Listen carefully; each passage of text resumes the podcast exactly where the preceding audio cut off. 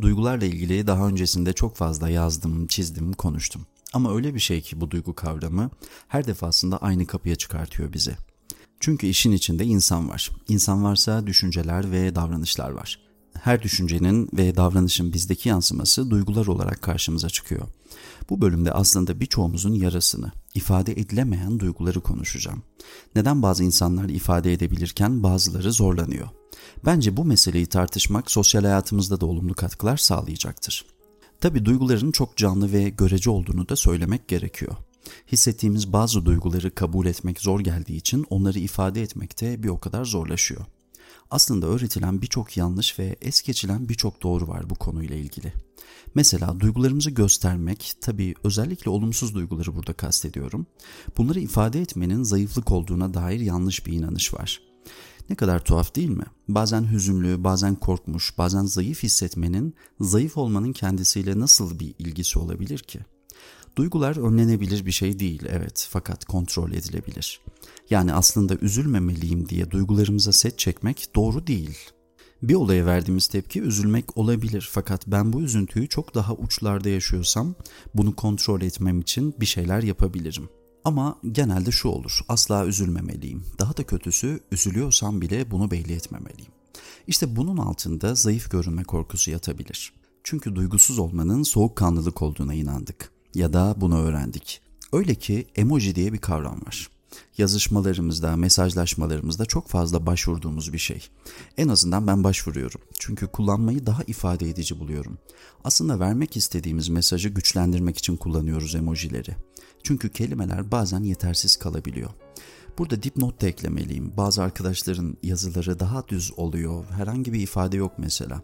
Bu noktada ciddileştiğimi fark ediyorum ben de. Sanki benden uzakta bana mesaj atan kişinin çok ifadesiz, soğuk, donuk bir yüz ifadesiyle karşılaşmışım gibi. Bu da belki bir ön yargı ama aslında zihnimizde bu şekilde yer edilmiş. Emoji kavramına göz attığımda başka bir kavramla daha karşılaştım. İdeografi veya ideogram. Kelimenin harfleri gösterilmeden doğrudan doğruya fikri ifade eden işaret olarak tanımlanmış ve aslında kelimelerin yerine geçen bu işaretler çağlar öncesine kadar dayanıyormuş. Demek ki bazen düşüncelerimizi ifade etmek iletişim için yeterli değil. İçine duygu da katmamız gerekiyor. Çünkü ne dedik? Duygular vermek istediğimiz mesajı daha da güçlendirir. Hatta Kurosawa'nın bununla ilgili çok güzel bir sözü var. Hüzünlü bir sahneyi neşeli bir çocuk şarkısıyla anlatırsanız hikayenin kederini daha çok duyarsınız demiş. Bir de duygularımızı gösterememek değil de göstermeyi tercih etmemek de var. Duygularımızı neden bastırdığımızın birçok sebebi olabilir. Bunların başında tahmin edeceğin üzere korkular gelmekte. Yani ifade edildiğinde karşı tarafın zarar göreceğini, rahatsız olacağını düşünmesi. Yayının başında bahsetmiştim. Zayıf görüneceğim korkusu. Bu korkuyu yaşayanlar içinde yaşadığı toplum ya da sosyal çevresi tarafından dışlanacakmış gibi hissederler. Çünkü topluma ya da çevremize uyumlanma becerimiz var. Bu yüzden aman böyle davranırsam benim hakkımda yanlış düşünürler. Böyle söylersem şunu derler diye diye duygusal tepkileri bastırmaya başladılar. İfade edilemeyen şey insan bedeninde stres, kaygı ve somatik ağrılara sebep olur. Kişi nedenini bilmediği içsel bir huzursuzluk yaşar. Kendisi olamaz mesela. Bastırdıkça ruhunu da bedenini de hasta eder. Sonra bakar ki sakladıkları biriktikçe büyüyen devasa bir şeye dönüşür. Bastırılan duygular artık boyumuzu aşacak seviyeye geldiğinde onları kontrol edemez, yönetemez hale geliriz. Boğmaya yeltendiğimiz her güdü zihnimizde çöreklenerek bizi zehirliyor.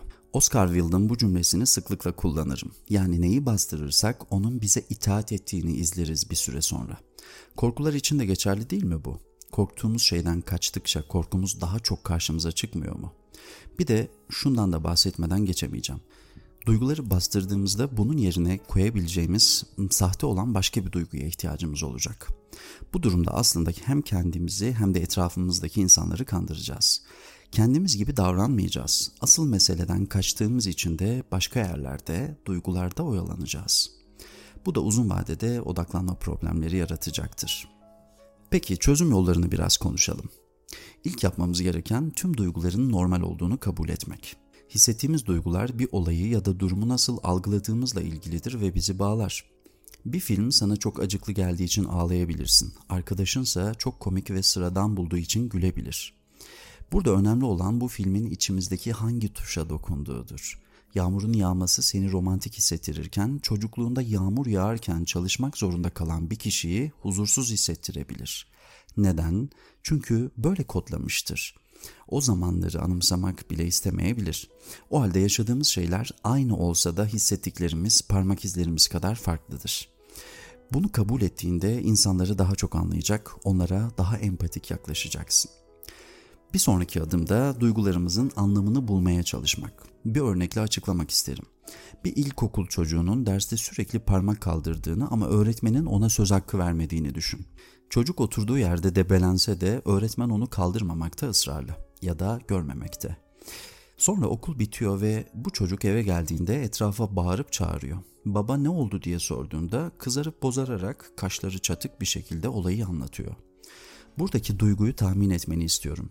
İlk aklına gelen şey öfkeydi muhtemelen. Çünkü öfkelenmiş bir çocuğu anlattım sana. Ama altta yatan duygu belki de değersizlikti. Çocuk kendisine söz hakkı tanınmadığı için değersiz hissediyor ve bunu başka bir duyguyla anlatmayı tercih ediyor. Öfke. O halde şunu bilmeliyiz ki bazen duygularımızı analiz ettiğimizde altta yatan başka bir duygunun olduğunu da göreceğiz. Yaşadığın şey öfkedir ama belki de seni değersiz hissettiren şeyler üzerine konuşmalıyız değil mi? Evet, daha sonra yapman gereken hissettiğin duygular seni daha dürtüsel yaptı mı? Buna cevap vermek. Yapıyorsa eğer bu duyguları kontrol edebilmen için meditasyon, spor gibi alanlarla ilgilenmelisin. Duyguları kontrol etmenin bedeni de kontrol etmek anlamına geldiğini bilmelisin. Son olarak en çok üzerinde durman gereken şeyden de bahsetmek istiyorum. Sessizlik. Tüm bunları yapman için gerekli olan ön koşul sessizliktir. Duyguların üzerine düşünürken de, onları anlamaya çalışırken de sessizliğe ihtiyacım var. Çünkü etrafta duyabileceğin hiçbir şey kalmadığında duyguların sesi açar ve seninle konuşmaya başlar. İyi ki varsın, iyi ki buradasın.